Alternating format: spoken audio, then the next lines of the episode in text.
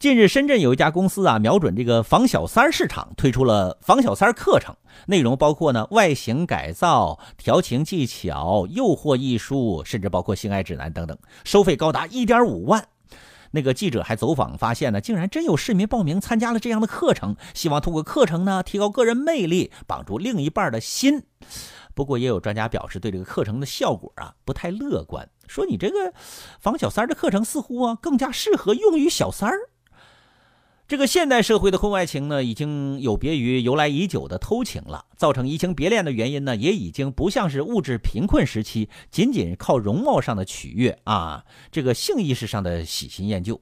从所谓的防小三课程内容来看呢，主要是如何绑住另一半的心。而所有的技巧，无非呀，就像那丰胸的庸俗广告词儿一样啊，什么让男人爱不释手，从此不离不弃，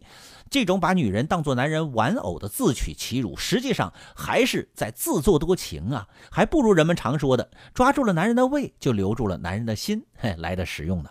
那么，假如防小三儿课程真的让一个女的变得让她的男人爱不释手，从此不离不弃，那么让人担心的是，你说这防小三儿课程本身能不能防小三儿啊？看在高达一点五万元的收费上，相关公司还有没有心思对学员进行甄别呢？你怎么区别接受防小三课程的人是受小三干扰的受害者，还是本身正在当小三啊？啊，因为呢，根据防小三课程的内容，根本看不出来有关婚姻的责任、家庭的伦理、道德修养等等的意义，而纯粹就是想把一个普通的女人训练成情场高手。这对于普通女人来说，不一定具备这样的天赋啊。可是对于小三来说，这几乎是量身给人家定制的呀。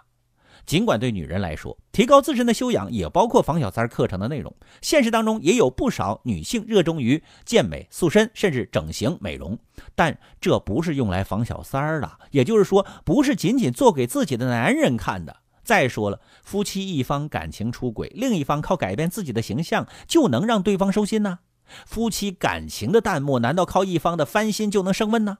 几乎可以这样说。防小三课程用外形改造、调情技巧、诱惑呀等等等，如果真的能调教出来一个出色的女人，那么在由此产生的吸引力上，婚外比婚内更大。而小三儿如果要得到这样的深造，那无疑可是如虎添翼呀。